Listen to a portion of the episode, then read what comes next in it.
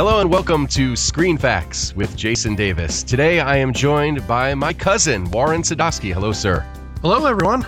You joining me on the podcast happened uh, sort of by accident. You had suggested the movie that we're going to talk about today for a podcast, and I said, hey, why don't you do the podcast with me? So today we're going to talk about a movie that uh, is turning 40 this year. In fact, it's, uh, it's going to be turning 40 officially on June 20th. Jaws. When this movie came out, I was pretty young. Okay. I was six at the time. but, you know, you're a couple years older than me, not a lot, but you had a different experience with Jaws. Talk about that a little bit. Well, it was funny because what really got me at the time, there was a Time magazine cover that came out and it had this super shark picture and headline on it. And that really hooked me. I couldn't wait to see the movie. It was about the time of my 13th birthday, I got so into sharks that I started going to the library. Yeah, that's right, the library. It was before the age of the internet. And I read every book I could find on sharks. I even started keeping a journal on each type of shark and collected shark teeth to go along with that. Man. Did you know that great whites are the largest predatory fish on Earth? I didn't actually. They can grow to an average of 15 feet in length, and specimens exceeding 20 feet and weighing up to 5,000 pounds have been recorded. They can detect a drop of blood in 25 gallons of water and wow. can sense even tiny amounts of blood in the water up to three miles away. That's amazing. So, you know, it's interesting because when you watch Jaws, you kind of go, oh, this is kind of unrealistic. But actually, it's not because I don't remember exactly how big the shark's supposed to be in the movie. But if they've had great whites for real that were 20 feet, I mean, it's probably not that far off from the movie shark. No, not at all. So, what else do you remember from around the time Jaws came out? We actually built in my cousin Donald and Andrea's backyard in Southern California around their swimming pool like a set that was almost like from Jaws. And we had this little plastic boat that, you know, I mean, it was like a little fiberglass boat that we would put in the swimming pool and we would drive around making like we went on the Jaws tour. Oh, that's so cool. Back then, we used our imaginations. We didn't have video games and things like that. So, um, I know it's like we're old men over here, right? That's really cool that you did that. So Jaws, uh, as I mentioned, was released June 20th, 1975, directed by Steven Spielberg. This was Spielberg's first big movie. He had done a couple of things prior to this, Duel and Sugarland Express. This was the movie that made Spielberg Spielberg. The screenplay was written by Peter Benchley and Carl Gottlieb, and it's based on the novel by Benchley. Roy Scheider Robert Shaw, Richard Dreyfuss, and Lorraine Gary are the main stars of the film. Production dates February 1974 to April 1975. They did a couple of different blocks of filming. Initially, it was May 2nd, 1974 to September 18th, 1974. That was when they were on location in Martha's Vineyard.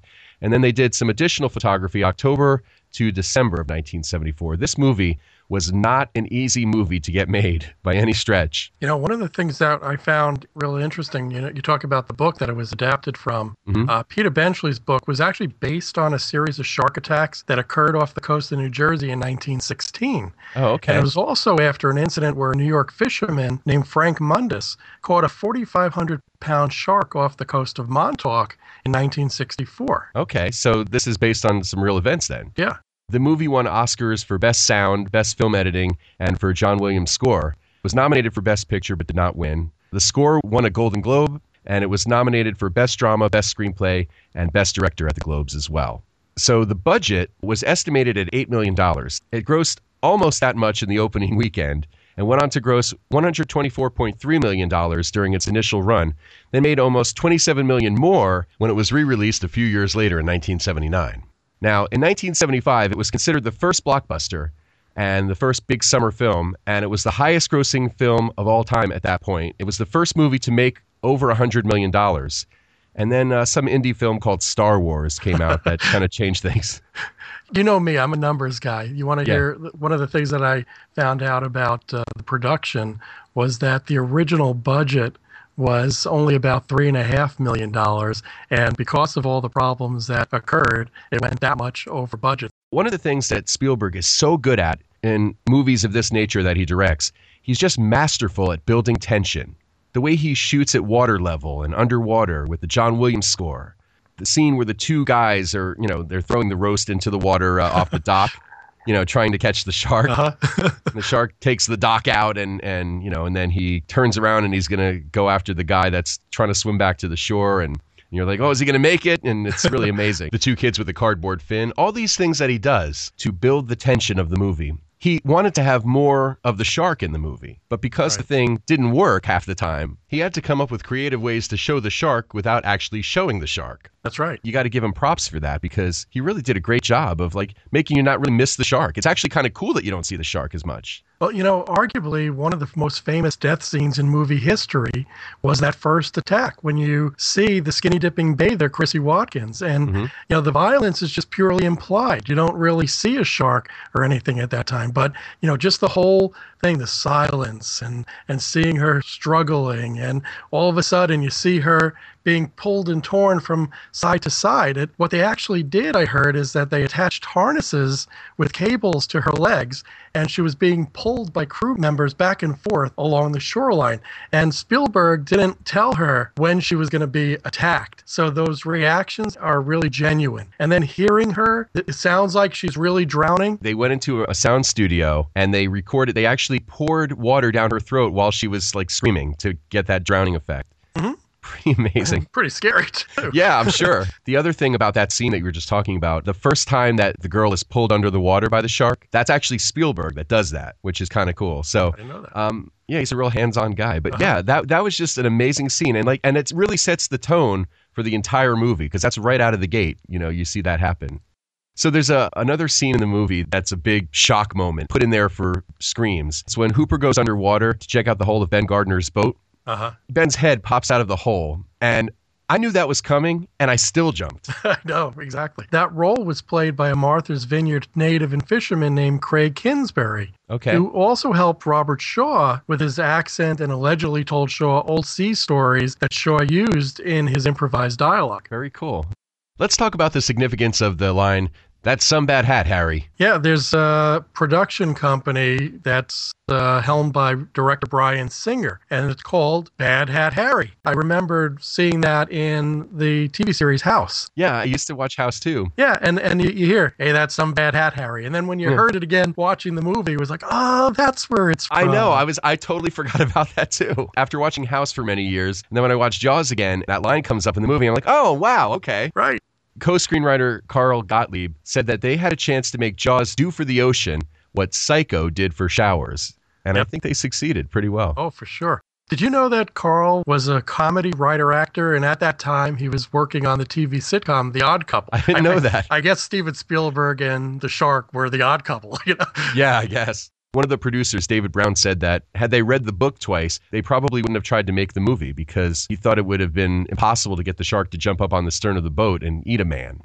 One of the things I also heard was that Steven Spielberg wasn't the original director of Jaws. A fellow by the name of Dick Richards was fired after meeting with the producers and the studio execs because in the meeting with them, he said that his opening shot would have a camera come out of the water to show the town, then the whale would come out of the water. the producer said that they weren't making Moby Dick, yeah, and they're not going to work with someone who doesn't know the difference between a whale and a shark. yeah, that's uh that's a major faux pas if you're directing Jaws and you're mistaking the, the main character as a whale. Oops.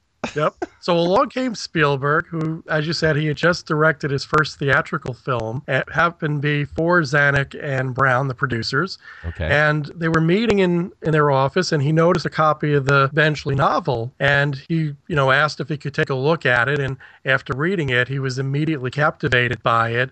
And the producers basically asked him uh, to come on board and, and direct it. And before production began, Spielberg was kind of reluctant to continue with it. David Brown helped convince him to stick with the project. And he said, after Jaws, you can make all the films you want. Yeah, and then after the success of Jaws, he went on a run of a, a few really successful movies Close Encounters of the Third Kind, Raiders of the Lost Ark, E.T.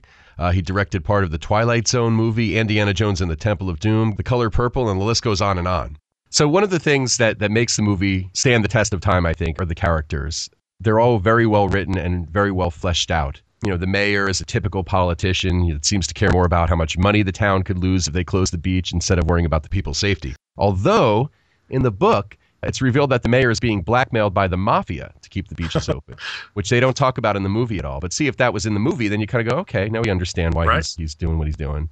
Brody has a fear of the water and his need to protect. Quint is just an amazing character. He's very colorful, and, and Shaw's performance is just so great that uh, it really makes the movie. Scheider was cast after eavesdropping on Spielberg at a Hollywood party. He overheard him talking to a friend about the scene where the shark leaps out of the water and onto Quint's boat, and he was instantly enthralled, and he said, I got to be in this film. And Spielberg loved him because he had just finished the Academy Award winning film The French Connection. And then he offered Scheider the leading part of Chief Martin Brody. If you remember Brody's famous, You're Gonna Need a Bigger Boat line, mm-hmm. that wasn't actually in the script. It was entirely improvised by Scheider which is amazing because that sounds like something that would have been written, especially when he delivers the line because the shark comes out of the water and it's huge. So there were a couple of other people that were being considered for some of the roles in the movie, and this is always fun when you when I do research for the podcast and and to learn some of the other actors and actresses that were considered for key parts. So Spielberg's first choice for Hooper was Jon Voight. He also had wanted Timothy Bottoms and Jeff Bridges. It was George Lucas who suggested Richard Dreyfuss after working with him on American Graffiti. Richard Dreyfuss didn't want to do the movie. He said it sounded like a great movie to see, but a bitch to shoot. and and again it turned out to be yeah really. What happened was he saw himself in another movie that he had done and he was really insecure with his performance and he's like oh you know i may not get another offer. I better call spielberg back and see if, if the offer is still on the table for jaws. And that's what ended up happening and sure enough he got the gig. So interesting. Spielberg's first choice for quint was lee marvin who wasn't interested and the producers suggested robert shaw after they had worked with him on the sting you know, I heard that Peter Benchley actually wanted Paul Newman to play the role of Brody, okay. Robert Redford to play the role of Hooper, hmm. and Steve McQueen to play Quint. The producers wanted Charlton Heston, Sterling Hayden, and Jon Voight, respectively. Robert Duvall was another person that was offered the role of Brody, but he wanted to play Quint. So there was a little bit of conflict on the set between uh, Richard Dreyfuss and Robert Shaw. Shaw apparently, when he would drink a little too much, would get real ugly. And for some reason, he he had it in for Dreyfuss. Dreyfuss said that Shaw was an incredibly gifted actor and writer, and one of the most powerful and intense people he had ever met. He also said he was unfortunately super competitive for no reason. Ah. You know, they were kind of like oil and water. Yeah, I, I heard that they didn't get along and they argued all the time, and that mm-hmm. a lot of the tension that you see in the scenes between them is real. Yeah. Hey, you know what? Whatever works. I'm sure Spielberg wasn't stopping it. He was right. enjoying it because it was making the movie that much better. So Quint's name comes from the Latin word for fifth. Quint is the fifth person killed by the shark after Chrissy Watkins, Alex Kintner, Ben Gardner, and Michael's sailing teacher. Huh, I thought I that was kind of interesting. That's yeah. interesting. And Spielberg cast Lorraine Gary after seeing her in a Kojak TV movie. The producer, uh, Zanuck, wanted his then wife, Linda Harrison, to play the role of Ellen Brody, but he didn't know that the Universal Studios head, Sid Sheinberg, had his own wife, Lorraine Gary, booked for the role. Very interesting. And he, you That'll know, the head of the studio is going to win that, that battle, right?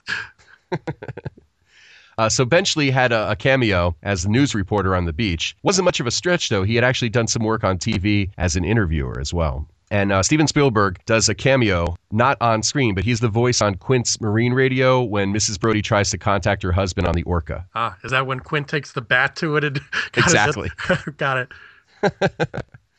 so this was the first time that Martha's Vineyard was used as a location for a film shoot, too. Uh, the production was under strict orders to make sure that they didn't disturb the harmony of the land.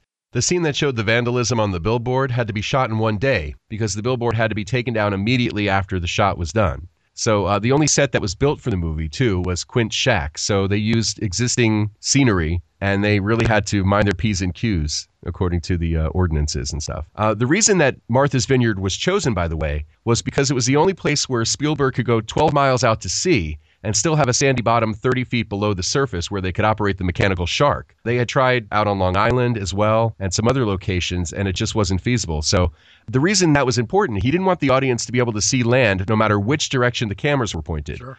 He wanted them to feel like they were kind of trapped and, and stranded out in the middle of the ocean with the crew. So that was kind of a, a cool strategy. Interesting. So there were three mechanical sharks that they made. Each one had specialized functions. One shark was open on the right side, one was open on the left side, and the third was fully skinned. Each of them cost about $250,000. Yikes. you know, it's been well documented that part of the reason you don't see the shark a lot in the movie is because they malfunctioned more than they worked. After the sharks were built and they'd only been tested in fresh water and they worked perfectly. But when they first put one into salt water at Martha's Vineyard, it sank to the ocean floor. And they have to send down a team of divers to retrieve it. The, the funny part about it is Spielberg nicknamed the shark Bruce after his lawyer, Bruce Ramer. Nice. So, you know, it wasn't just the sharks that caused uh, delays in the filming. There was an accident during filming that caused the Orca, the boat that they were on, to begin sinking. Spielberg was uh, yelling over the bullhorn, you know, for the safety boats to come in and, and rescue the actors. And John Carter, who was part of the sound department, he was already up to his knees in water on the on the boat, and he held up his tape recorder and he said, "Fuck the actors, save the sound department."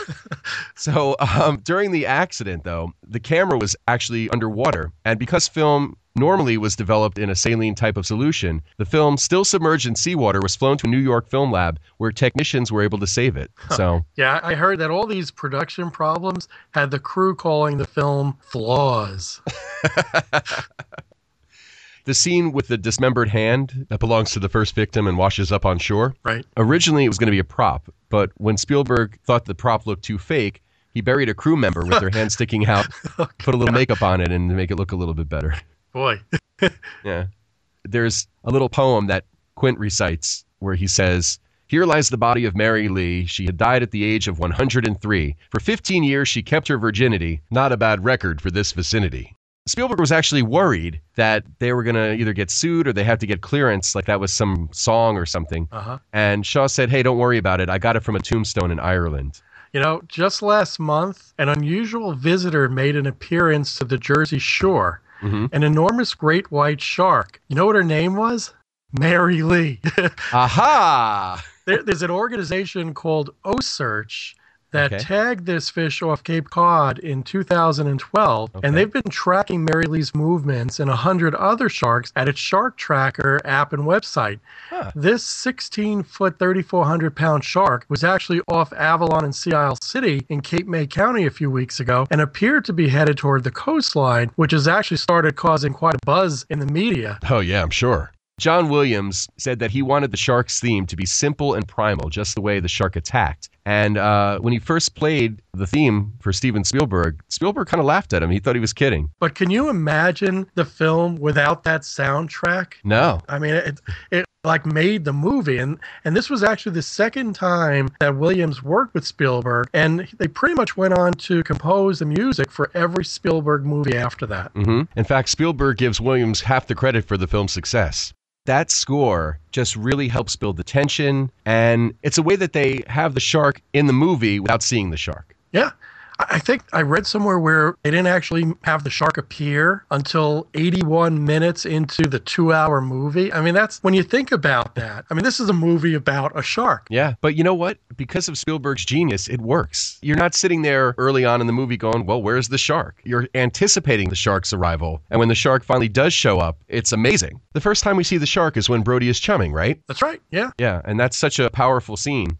So I don't know. Should we talk about the way the movie ends? I hate to spoil the uh, the ending of the movie in right. case anybody in case somebody hasn't seen it. Peter Benchley wasn't happy with Spielberg's ending. The, the ending in the movie is different from the book. Benchley said, you know, it was unrealistic, but Spielberg said, "Hey, look, I've held the audience's attention for 2 hours, and they're going to believe anything no matter what, you know, whether it's unrealistic or not. So, trust me." And the ending is great. It's uh, powerful. It's very satisfying as a as a viewer and just classic. I'll tell you though, Jaws really did make people not want to go in the ocean for a while. It undoubtedly painted a picture of sharks as merciless killing machines, and it it led to a rise in the number of sharks being hunted and killed around the world. Benchley felt so responsible for that that in 2002 he actually released a book titled Shark Trouble, which explored how sharks had been unfairly depicted by the media. And throughout the years leading up to his death in 2006, he spent a lot of his time campaigning campaigning against shark cruelty, and he even became a lecturer on marine conservation. It's ironic, huh?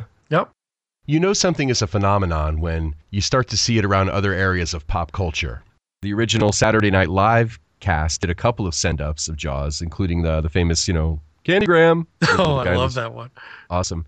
Um, the beginning of Airplane when the plane is flying through the clouds and then it comes up. And then the other thing that I really remember as a kid, and I don't know if you if you remember this too, but there was a uh, parody record called Mr. Jaws by a guy named Dickie Goodman. Yeah, you had mentioned that to me uh, when we were doing the research on it. I actually listened to it and when you first said it, I was kind of like puzzled and I was like, gee, I don't remember that exactly. But the minute I found it on YouTube and listened to it, it was like, oh, that Mr. Jaws, sure.